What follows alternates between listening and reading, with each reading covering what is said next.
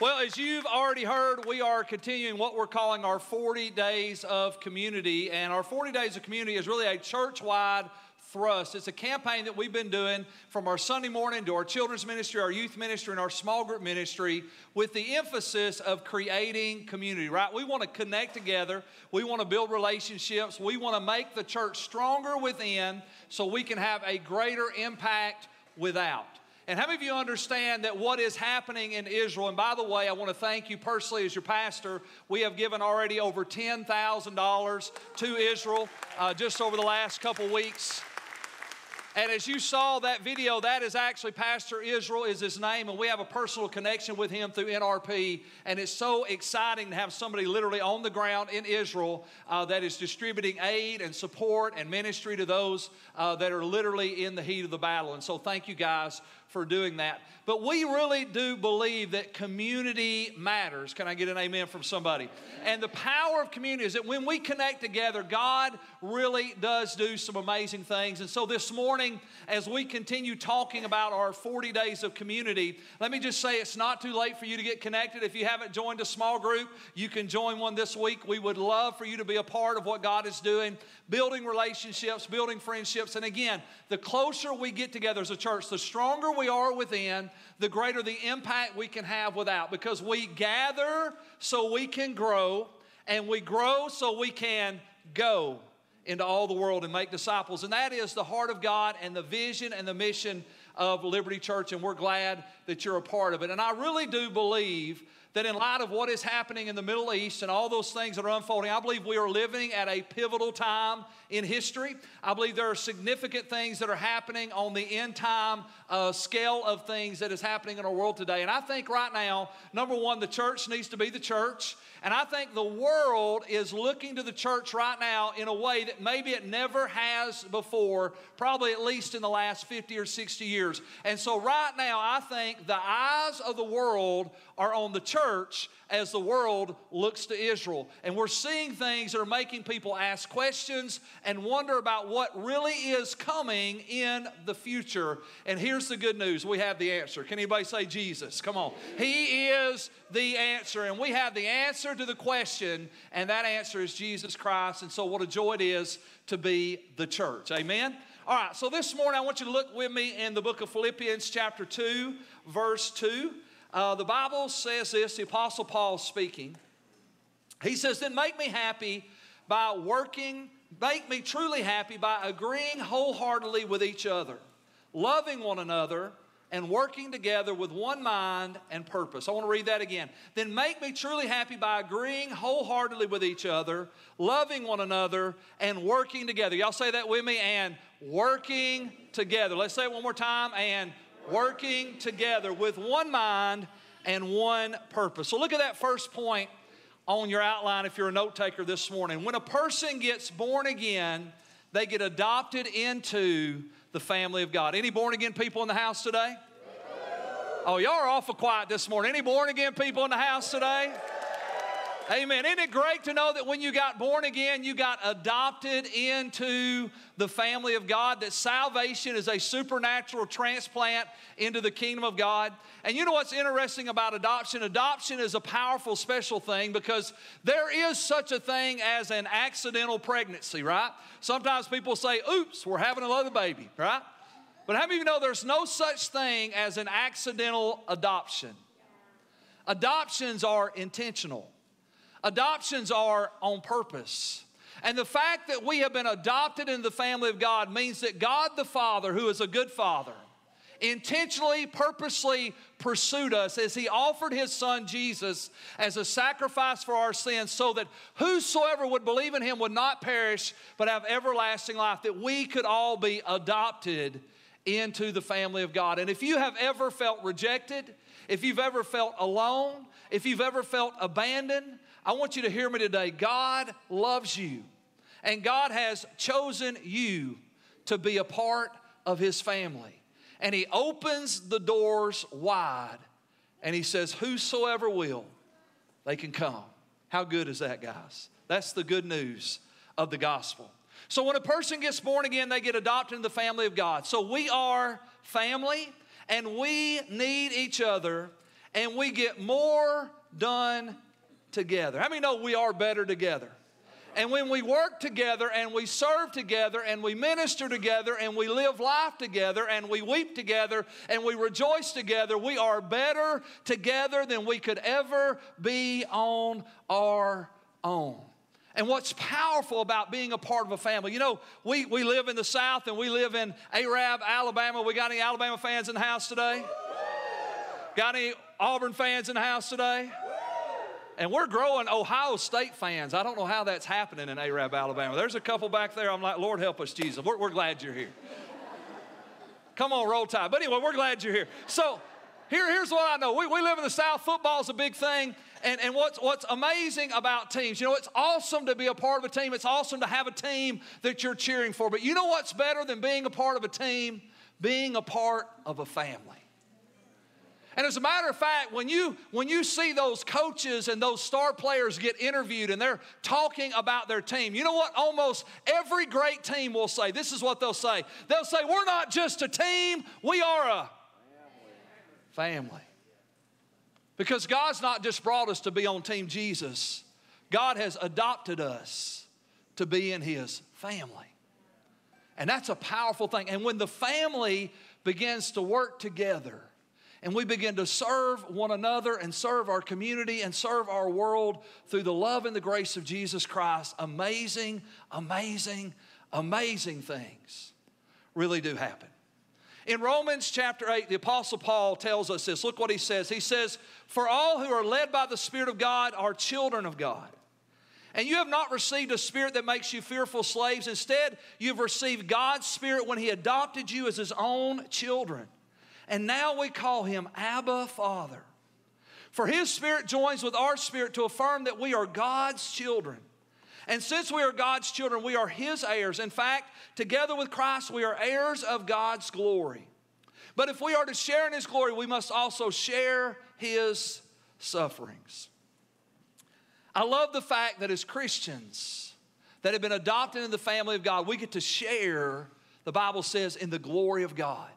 We get to share in the victory of the cross. We get to share in the power of God that heals and redeems and restores and rescues and puts our lives back together again. We get to share in the very glory of who Jesus is and what he has come to do in the earth. But the Apostle Paul doesn't stop there. The Apostle Paul says, not only do we share in the glory of God, but we also share in his sufferings.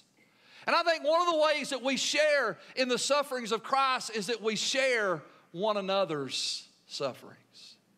We share the struggles and the setbacks and the heartaches and the heartbreaks that each of us carry. And how many of you know that when we bear one another's burdens, we honor Christ? Jesus said, As you've done it to the least of these, my brethren, you've done it unto me. Let me just tell you something. Kelly and I, just last night, we're having a conversation. We, we've got our small group going and we're doing our 40 days of community with our group. We're having a great time and, and we've got a great group of people. And so we've got a little text group with our small group and we're praying for one another and we're encouraging one another through our text messages. And, and just over the last week, I mean, there's just been one thing after another thing after another thing sickness and disease and hospitalization and all kinds of challenges. And, and so everybody's been sharing and we've been praying for one another. Last night we had this conversation. We said, you know, it just seems like there's an attack, like there's just a lot happening in our small group. And, and as I was praying this morning, the Lord showed me something. I, I never thought about it like this. And this is what He said to me. He said, Keith, yes, there is a lot happening in your small group. But the truth is, that stuff has always been happening. But because you weren't really connected to those people, you didn't know it. All that stuff's always been happening. We're always fighting something. We're always working through challenges and difficulties. There's always issues in family or health issues or financial issues or issues on the job, marital issues, mental issues. I mean, just stuff is constantly coming our way. And here's the revelation, guys everybody's dealing with something.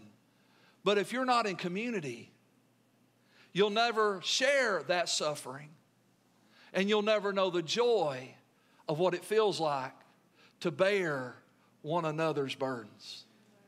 And the power of sharing those sufferings of Christ happens when we come alongside one another and we get close enough that we actually know what's happening in each other's lives. So I want to do something this morning. I'm going to ask uh, Ken and Stacy Etheridge if they would to come, and we've asked them to share a testimony of why community matters to them. And, and what I want you to hear, I want you to listen because they're going to share a very powerful story of how they walked through some challenging times and how the power of community, the power of the local church, the power of a spiritual family really did make a difference in bearing the burden. So let me give you a great big hug this morning. Y'all give them a round of applause. Come on, welcome them up here this morning. Love you guys. So, why community matters to us? Community matters because it means you're never alone. It makes me think of what Solomon said in Ecclesiastes 4 9 through 12.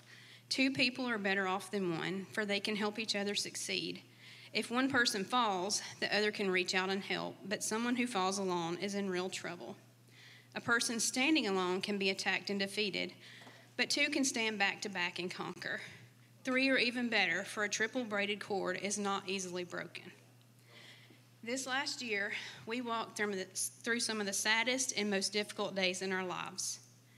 In August of 2022, my mom was diagnosed with metastatic cancer in her spine that left her paralyzed from the chest down.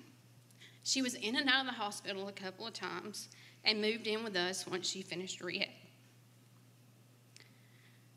The love and support we were shown during this time will never be forgotten. One time when mom was in the hospital, a sweet friend gifted her a small frog, and it served as a reminder to F R O G, fully rely on God. Our small group would meet at my house on days when mom felt up to it so that mom could attend. She was a member here for probably over 20 years. There was laughter and tears and bonds created that will never be broken. The cards, prayers, text, phone calls, food, and sometimes just having somebody to sit there with us are things I will never forget. I know when mom went to be with the Lord on December 6th that she knew she was cherished and loved by many here on earth, and that we would be surrounded by a community that would not let us fall or be conquered. A little over six months later, my dad also went to be with the Lord. He was saved a week or so before he passed, but he didn't have a home church. Pastor Keith had never met my dad, but we reached out about him doing the funeral, and he agreed without hesitation. And he said, even though he didn't know dad, he knows us. He spoke the most gracious, spirit filled words that honored my dad and glorified God. We can think back over the years and remember many times that we had a need, and that need was met through our community at Liberty. We've had people we love and trust step up and babysit in a pinch. When our marriage was struggling, we had couples that came along beside us and prayed with us and for us. They would not let us be conquered or let us fall. There are teachers and leaders in this church that really want to reach out and pull you up and teach you to do the same for others. I can remember a time we got to pray over a young lady that was trying to have a baby. And today we get to watch that sweet baby and her younger sibling go in nursery. Several people know our sweet grandson Nash. If you don't, you can usually hear him repeating Pastor Keith in that front corner or amening. He was diagnosed with a brain injury not long after being born.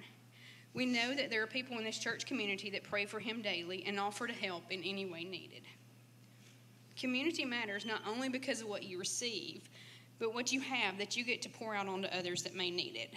Ken enjoys work days with the men because he gets to work and fellowship with friends made along the way. We love keeping babies and toddlers in the nursery because if you know Ken, you know he's the baby whisperer.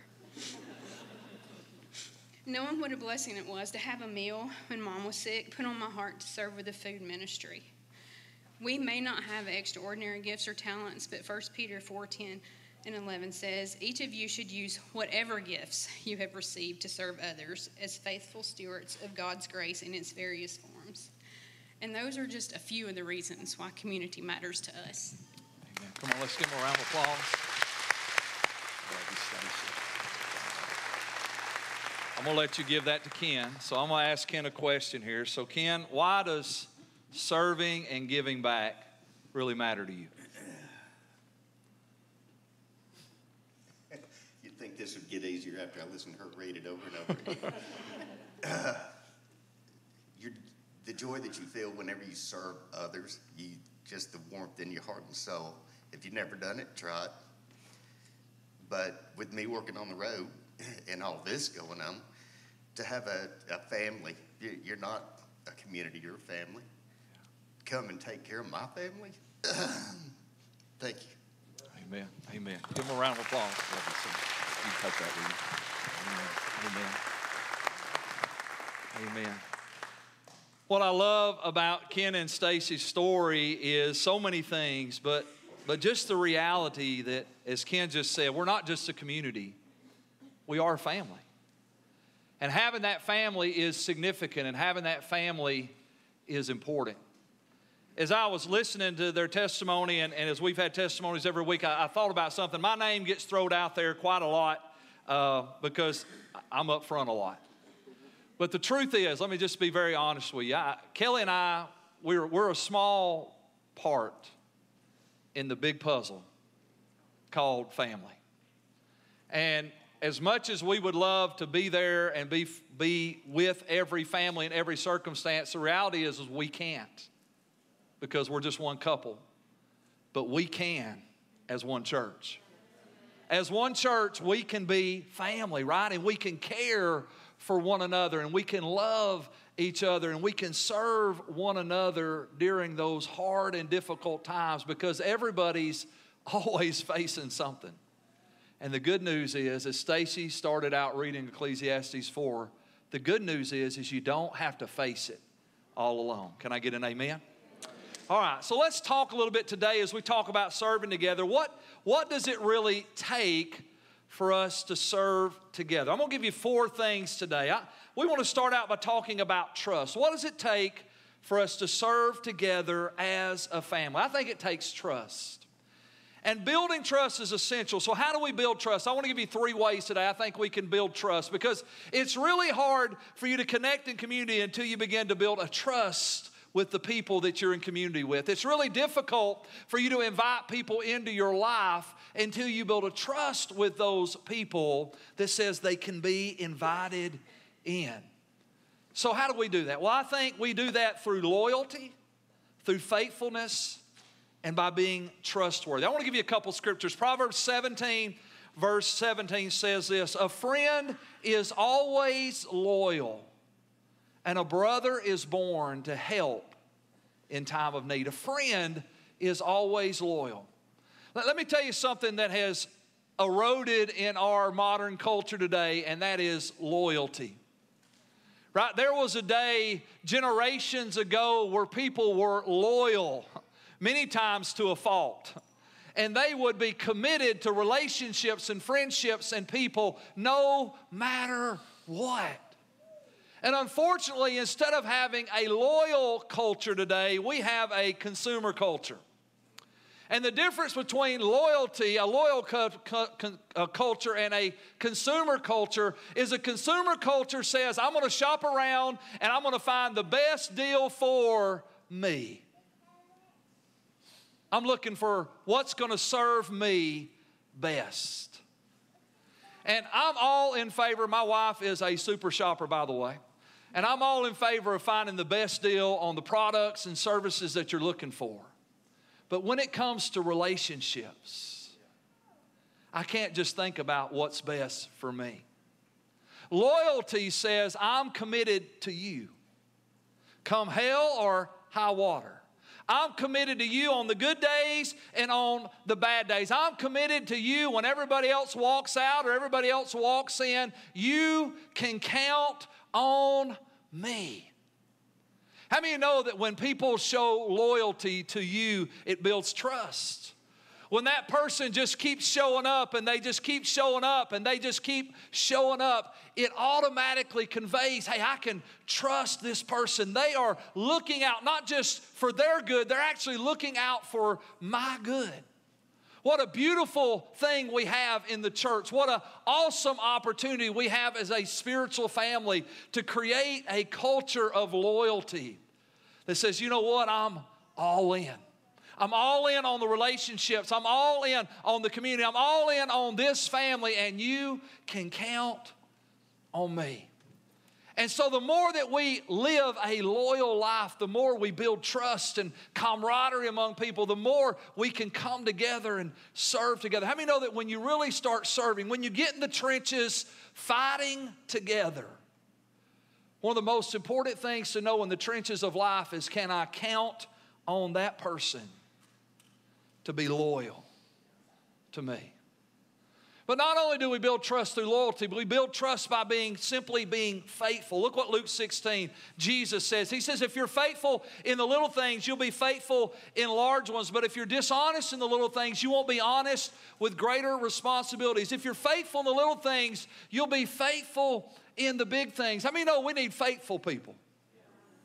I mean, if we're going to serve together, we need somebody we can count on. What I love about Ken and Stacy, Ken shared how that for years he traveled, he worked out of town. But what I loved about them is that when they were committed to doing something, working in the nursery, rocking those babies, taking care of those kids, man, you could count on them.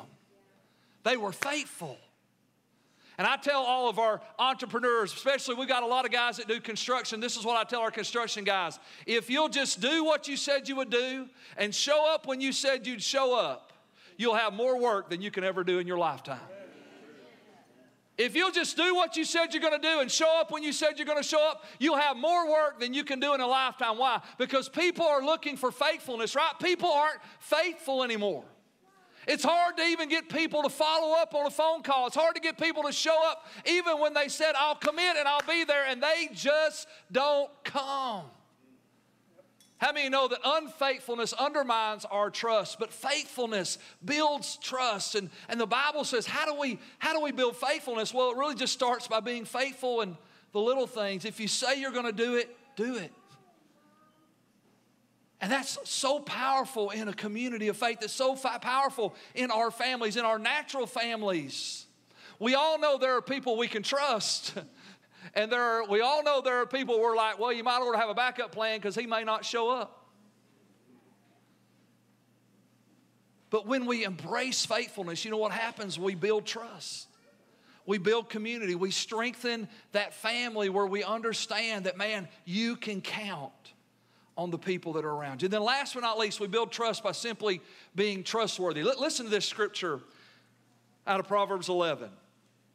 A gossip goes around telling secrets, but those who are trustworthy can keep a confidence. Can you keep a confidence? See, part of building trust is being trustworthy. So when people share their heart and they share their struggles and they, they get honest and they get real and they get vulnerable, that they know that they can trust you to guard that, right? That what is shared with me stays with me. How powerful that is.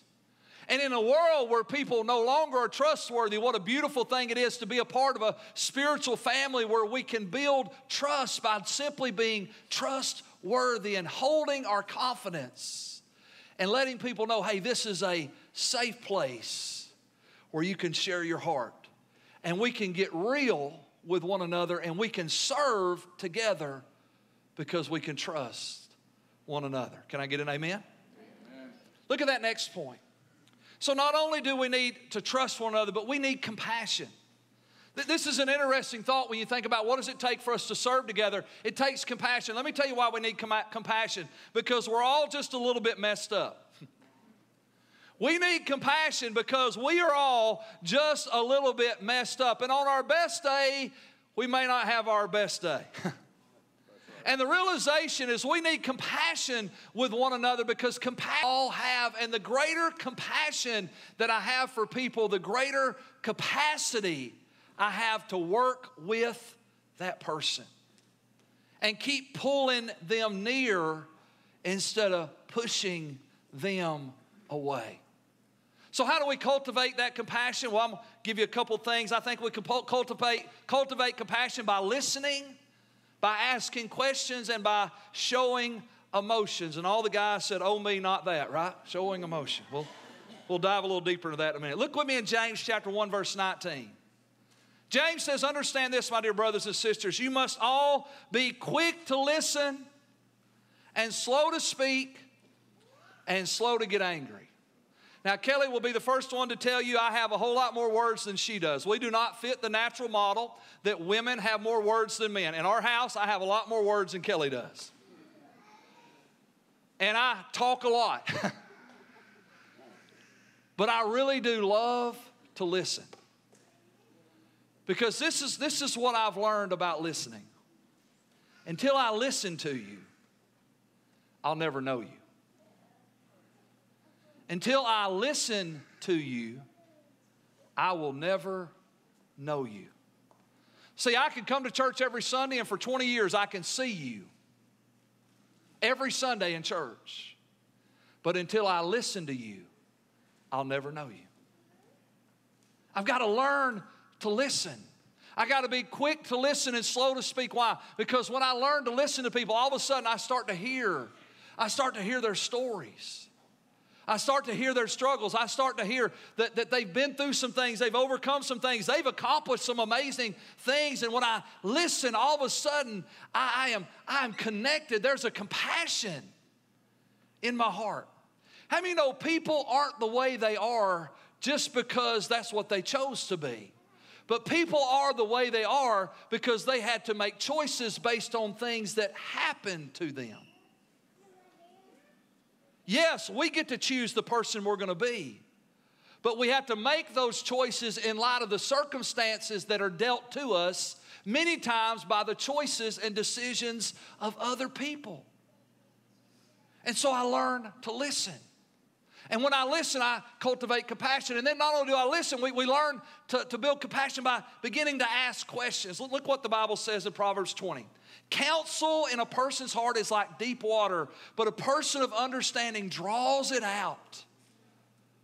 When you learn, when you listen, and then you begin to ask questions based on genuine concern, man, I really want to know you. Man, what, what did that feel like? What, what was that like? Man, how did that happen? And you start asking questions just to dive a little deeper. Let, let me tell you what I've learned. What's interesting about Christianity, right? Because we, we, uh, uh, G- Jesus is hands down the most humble person on planet Earth, right? He modeled humility, and we embrace that in Christianity. Christianity's Christians understand that part of being great in the kingdom of God is being humble in the kingdom of God. And this is what I found out about Christians. I found out that Christians are usually quicker to share their struggles than they are to share their successes. And what I've learned when I start asking questions is I recognize, man, you guys are awesome. Man, I start hearing how you did this and how you did that and how you accomplished this and you graduated from here and, and you won that and you accomplished that and you birthed that and you built that. I'm like, you're amazing. It's amazing when you begin to have enough compassion to listen to people and then begin to ask some questions with genuine concern. You begin to find out, man, we're surrounded with some pretty amazing people. And I think about the successes that are just sitting here in this room, the accomplishments that have been made. I mean, the things that have been done, and I stand in awe of the fact. But you know what it does? It also encourages me because I know there's nothing we can't do. Come on, somebody. There's nothing we can't accomplish with God's grace and God's mercy and our willingness to put our hands to it. Nothing is impossible. And then, last but not least, not only do we listen, not only do we ask questions, but we cultivate compassion when we actually begin to show emotion. So, for all of us guys here today, here's us a Bible verse Romans 12 15. Rejoice with those who rejoice. I like that. Weep with those who weep. Not so good at that. Rejoice with those who rejoice. It's fun to celebrate. Let me tell you what happens when you celebrate with people over their victories. You connect with them. When you celebrate with somebody over their victory, you connect with them. And guess what? When you weep with someone over their sorrow, you connect with them. Right. Man, there's a connection, there's a compassion, there's, there's a bond that happens that when I weep with you and I rejoice with you, all of a sudden, man, God binds us together. And the strength of the relationships that we have within determines the impact that we have without. If we want to reach a broken, hurting world with the gospel of Jesus Christ, then we've got to build life giving relationships within. And we serve together best out of a heart of compassion that not only breaks for one another, but looks at a lost and dying world and breaks over the fact that those people don't know Jesus and how lost and how confused and how scared they really must be to live in this world without the hope that we have in Jesus Christ. We serve best together when we trust one another and when we lead and live with a heart of compassion for one another and for a world. Jesus looked at a lost and dying world, and I love this phrase over and over about Jesus. He was moved with compassion because they were like sheep without a shepherd. And his heart went out to them. And the power of compassion is it enables us to reach people in a way that we could never reach them before. So at this time, I want to ask Micah Coker to come. Micah's a part of our church family, and we ask him to share why does community matter to you. And, and as he shares his story today, I, I want you to listen how that, how that through compassion, and how that through connection and how that through listening ears, God used community and family to bring real change into his life. Let's give him a round of applause this morning. Y'all welcome Micah. So, thank you, Pastor Keith, for this opportunity. Um, so, why are rental cars so depressed all the time? Because they're loners. Uh, I always said that you can put me on an island alone and I would be totally okay. But the truth was that I, we need community. We need community because God uses people to help us find freedom. It says in James 5:16, confess your sins to one another so you can pray for each other and be healed. So that's my story. Um, so this has been so true in my life, and I can honestly say that had not been for this community, I would not be married and I would not be holding this mic speaking to you today. So I always kept to myself, and the problem was that the enemy used this isolation to keep me bound in lust for over 10 years. And I even grew up in church. And since the time I was a baby, my parents were very adamant we're going to go to church, we're going to be there, we're going to serve God. Um, and through this process, as about 18 years old, I got hurt because of our church broke apart. And I was like, well, this is how church is. I don't want to come anymore. And the problem was when I left that community, even though I was still struggling, right? I grew up in church, I was still struggling with lust. When I left that community, it took me down a road of, of lust, of porn, of sex. Um, and it wasn't until I found community again that God started drawing me back to Himself. Uh, I'm in an amazing family who was so different than anyone else I really knew. And the point was, they were true Christians. They were following Jesus. They were relationally driven with Jesus. Um, and they attended Liberty Church. So they invited me back to y'all. I needed this. And I found community once again. So God used community to help me start attending church again after I had been running from Him for over six years. And then I started attending a small group at Chris and Amber McWhorter's house for years. There's so much I would love to say on this. I love the McWhorters. They're a great, great family. Um, and the cool part was is God used that small group to start building my faith in people again. And then one pivotal point on my journey to freedom was during my first encounter. And I asked Pastor Keith if I could have a private conversation with him. Y'all ever have those like secrets, those little skeletons in your closet you don't want to share with anyone, right? Like you're terrified. If I tell this to somebody, they're going to judge me. This is going to get out to everybody, and I'm going to be ruined. I'm going to have to go hide on a rock. Well, guess what? I was able to spill my guts to this man right here. You know, and sometimes when someone tells you something, like you can almost see it in their eyes, right? That they, they didn't mean to, but they judged you real quick and they caught it. Like, okay, no, no, I'm not going to pass judgment. But this guy never did that to me and said, I saw the love of Christ in his eyes. And what did God use that? God used that to show me that people love and care about me. And guess what? Because of that, that was a that was a moment. Was, I'll never forget that moment because it told me, yes, I might be struggling with sin right now, but there's people that's going to love me and care me, care about me and help me walk through this. And the cool part was it wasn't just Pastor Keith; it was everyone that made that encounter possible. Without, without everyone putting their hands to the plow, showing up and making that encounter possible, we never would have had that conversation. Then we fast forward years later, and I'm still struggling with lust. And now I'm married. And we decided to go through an encounter together, and I prayed that God would do whatever it takes to help me find freedom. and everything came out. You pray that prayer, you say, Hey, God, whatever it takes, I want to find freedom. Guess what? He's going to do it. I promise you. So don't pray that prayer unless you're serious. But it all came out right. Um, it was the second night of encounter, and we're driving home, and, and we just had a big blowout. We were staying at home. We were going to stay at the church that night. And we ended up coming back uh, to the church that night because an amazing couple that was one of the leaders just sat for hours as my wife just squalled. And they just took care of us, they loved on us, they were there for us. And one big part of that encounter was is God used Pastor Ian, our Holly Pond campus pastor, to show me that I could have freedom, to show me that I didn't have to live that lifestyle anymore. And because, see, the problem was up to this point, y'all, I was believing a lie. I was believing that I was going to be bound in lust for the rest of my life. And guess what? Pastor Ian told, looked me dead in the face. I'll never forget it. We're standing right here. And he goes, Micah, do you believe you can be free? And, and up to that point, I, you know, it, it, didn't dawn on me that I didn't believe it, but it, he's like, you can be. He said, if I would not be up here saying this to you if I was not free already. Everything in that moment changed. He did what James 5:16 said. He prayed for me. I confessed my sins to him. He prayed for me. And guess what? I found freedom. But it didn't stop there because we had trauma now. My wife had a lot of trauma to work through. And praise God for this community because she had amazing people in this room that helped her walk through that process. That we're forever, I am forever grateful because we wouldn't have been married if she didn't have those people to walk through. We'd have been divorced because she wouldn't have been able to handle it on her own. She wouldn't have been able to process through it all. So God used community to help me find lasting freedom and save my marriage. And even now, Shelby and I are believing God for a promise He gave us over three years ago. And last week, God used someone in our community, someone in this church, to give a word to my wife.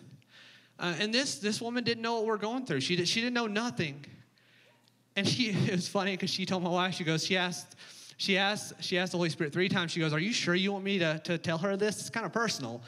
Uh, and I'm grateful she did, anyways, because the word that she gave my wife brought me to tears because God was showing us He had not forgotten us. But that never would have happened if we were not in community, if it wasn't for y'all. And I could go on and on about so many amazing people in this room that have invested in me, that have grown me, that have challenged me, that I wouldn't be the man I am today without them. And for the people, the cool part is when God, when you're in community, not only does people challenge you, but He gives you opportunities to invest in other people. He gives you, he gives you opportunities to walk alongside of them. And there's no greater joy when you can walk alongside someone like Pastor Keith was saying earlier. So, why does community matter to me? Because community is what makes this life worth living. We need each other. Amen. I love you, Mike. Amen. All right, let me ask you one question before you go. What would you say to the person that's out there, maybe even watching online this morning, that has that secret sin and they've been holding on to that thing and, and they're, they're living in fear, literally terrified that if they ever share it with anybody, they're going to be judged and condemned? What would you say to them? Yeah, great question. So I would say it's like taking a, a really cold shower, right? You hate it at first, it's really good for your body. But when, you, when that you, once you get past the initial shock, it's not so bad. I would say take the plunge, do it, because once you get it out of your mouth, you're going to realize, hey, everything you were fearing was a lie, and you're going to find freedom. Amen. Amen. Come on, let's give him one more round of applause. Love you, Mike.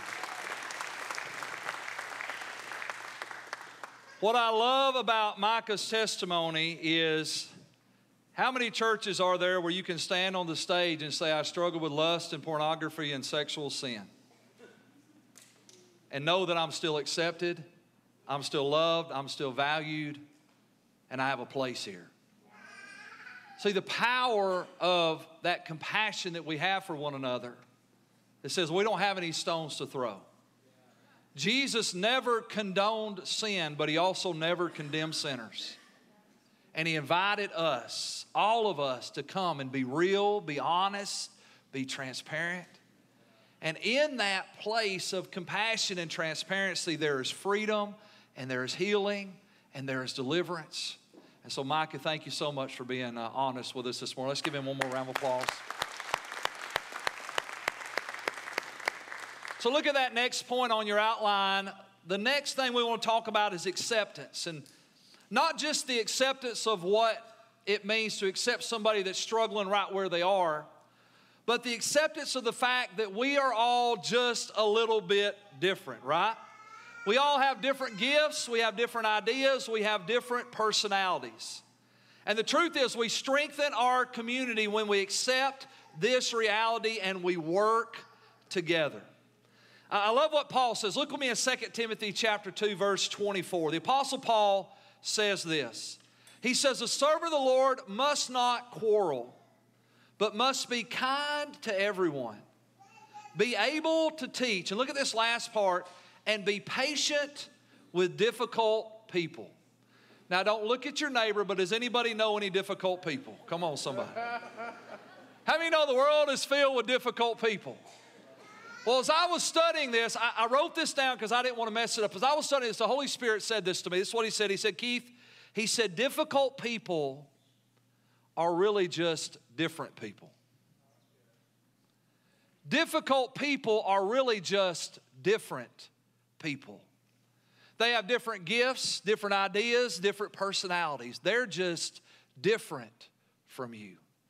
And if we're not careful, we'll think that our differences make life difficult. But the truth of the gospel is our differences make us powerful. Right? Our differences don't have to make life difficult. Our differences can make us powerful because we all have strengths and abilities and insight and understanding and capacity to do things that we cannot all do. And when we come together, and we begin to accept the fact that you don't have to be just like me for me to work with you. You don't have to be just like me for us to serve God together. You don't have to be just like me for us to do what God has called us to do. As a matter of fact, we need those differences. We need those different gifts and personalities and insights and ideas. Our small groups this semester during our 40 days of community, each small group has been challenged to do an outreach into our community. And I've heard some rumblings as I've been talking to some small group leaders. And one small group leader this week told me, he said, Yeah, Pastor Keith, he said, we've got a pretty good sized group and we've got a lot of ideas. He said, And this week we've got to drill it down to one. But you know what? You know what's better? You, you know what's worse than having a lot of ideas that you got to drill down to one? You know what's worse than that? Having one idea, and that's yours. I like to say if your voice is the only voice in your head, you're in trouble. Because we need the voices of other people. We need different perspectives and different ideas and different gifts coming together for the purpose and the glory of God. And really, think about it, that's what makes us better. A good idea becomes a great idea when it's collaborated with people right? A good idea becomes a great idea. And a great a good outreach becomes a great outreach when you have different perspectives and different people pulling together for the glory of God. I love what the scripture says here in Romans chapter 12 verse 6 it says we have different gifts according to the grace given to each of us.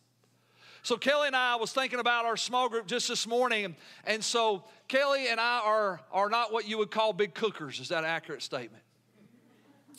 So when we do a small group, we always uh, we always rotate out who's going to bring the snacks next week, right? And so we always start out, and our staple is chips and salsa because we can buy that at the store, right? So when you come to our small group, week one we're going to have chips and salsa, and then what's exciting is all the other people in the group, right? Next week it's their group, and next week is their. And, and what's exciting is you can see the different gifts. I don't know that the Bible says this, but there has to be a gift of food. I mean, have you know, there are people that just have the gift of food. I mean, they know how to make food and they love to serve people and they love to cook food and they love to bring food. And that's awesome because I have the gift to eat. I'm like, hey, we, we go together. Good food, good eating. We handle that. But I love it just in our small, just seeing that every week you see the diversity of the gifts just in the snacks that people bring. You always have those couple folks. We had one last week. I can't bring a snack, right, Miss Jennifer? I got to bring a meal. And I'm like, bring it on. Bring it on. How good is that that we're different? And we don't have to all be alike. And when we learn how to accept that difference and we learn to recognize that, hey, it's those differences that actually help us be better, more powerful, stronger than we could ever be on our own. And difficult people are really just different people. And if we embrace that, God will do amazing things. All right, look at the last point with me today. You guys have been gracious and patient. Thank you. Last point is what do we need to serve together? We need trust, we need compassion, we need acceptance, but we also need a mission. We need a common mission and vision that unites us, creating synergy and energy for the kingdom of God. We need a common mission and vision. And what I've loved about our 40 days of community is that it's created that. It's created a fresh vision. Liberty Church has an awesome vision and awesome mission, right? We exist to win souls, make disciples, and destroy the works of the devil. And we're going to reach out and we're going to raise people up into their full potential in Christ. And that's who we are and that's what we do. But what I've loved about our 40 days of community is it's just kind of fine tuned that vision just a little bit more. It's kind of caused us to just drill down and focus in on the community element of how that we're going to win souls, make disciples, and destroy the works of the devil as we continue to grow together and build relationships together. Because the stronger we are within, the greater impact we can have without. And you know what I've noticed? There's a there's an energy and there's a synergy in the church.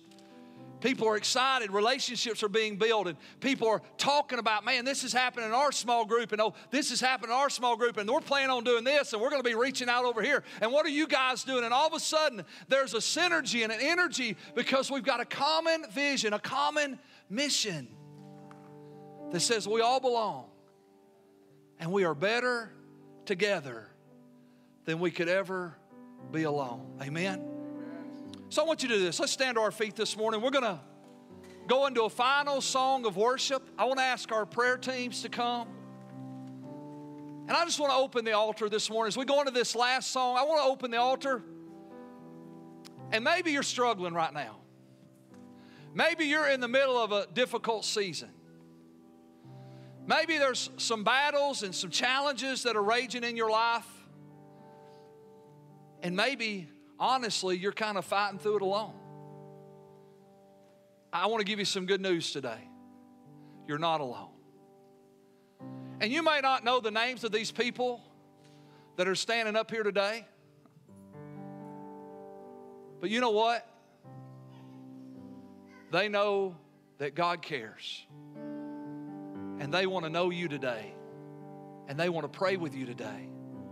And they want to help you today to get just a little more strength, a little more grace, a lot of breakthrough, whatever you need, they want to help you through Christ experience what God has for you.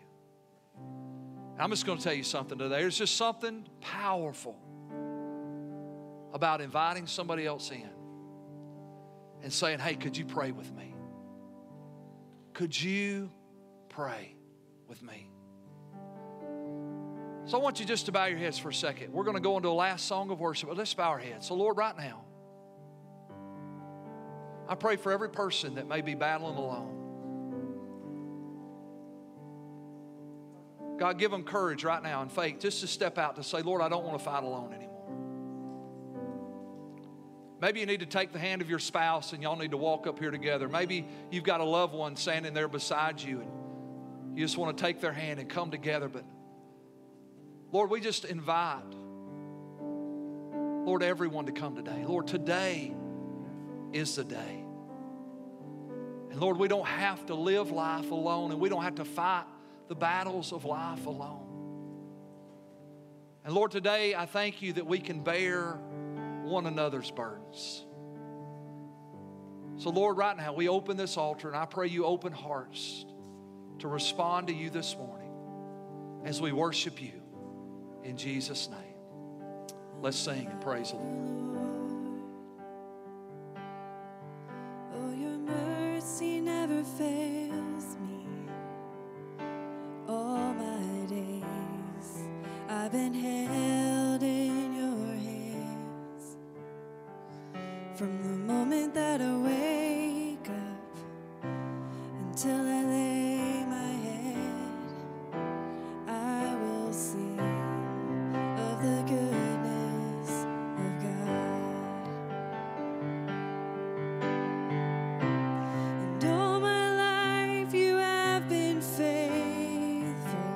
This morning. If you need prayer, we want to pray with you. And all my life you have been so, He's a good Father, so good. and He cares about what's going on in your life today. That I am The Bible says we have oh, not sing because we ask not. of the goodness. If you need prayer and support and encouragement this morning, let us be the hands and feet of Jesus for you today.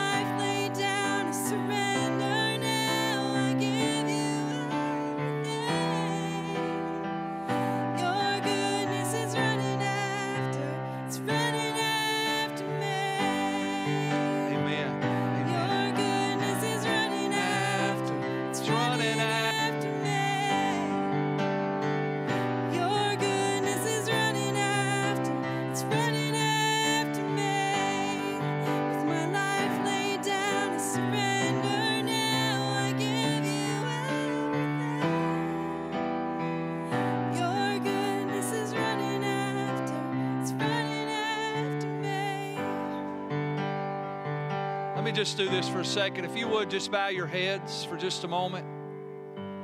And maybe you're here this morning, and we started out this message today by talking about the fact that if you've been born again, you've been adopted into the family of God.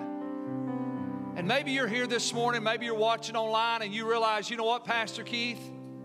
I've never been born again. I've never accepted Jesus as my Lord and Savior. I've never turned from my old life and turned to Jesus Christ. But I want to do that today. Today, I want to be born again. I want to be adopted into the family of God. And I want to know what it means to be a child of God because He chose you this morning. He chose you. He sent His Son Jesus for you. And he simply says that whosoever will believe in their heart and confess with their mouth that Jesus is Lord, that they can be saved. So if that's you right now, you say, Pastor Keith, every head's bowed, every eye's closed. This is your decision, your moment, but you're here today. Say, Pastor Keith, I want to be born again. I want to be adopted in the family of God. I want you just very simply just to raise your hand. Just a simple act of faith that says, Today is my day. I want to be adopted in the family of God. I want to know what it means to be a child of God. Just a simple act of faith. I want to pray with you, but would you raise your hand and say, Pastor Keith, that's me. Today, today I want to accept Jesus. Today, I want to be born again. We're going to pray a prayer together. If you're watching online and you raised your hand and you said, Pastor Keith, that's me, let's pray this together. Everybody in the room, let's say it together out loud. Dear Heavenly Father, I believe Jesus died on the cross for my sins. And I believe He rose again on the third day. I ask you to forgive me of my sins. Come into my heart and my life. Be my Lord and my Savior. I want to be born again. Adopt me into your family.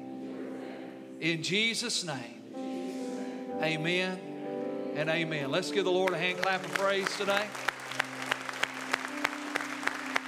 If you pray that prayer, congratulations. We love you. Welcome to the family. Now, before we dismiss, let me just invite everyone to please plan and stay with us through the double doors to the left. We're going to bless the food, but through the double doors to my left in the cafe, we've got soups, we've got chili, we've got desserts, we've got Guatemalan s'mores out in front of the pavilion in just a few minutes, and we've got a hayride, and we've got a lot of fun just to hang out and enjoy being together. Hey, how many know families eat together?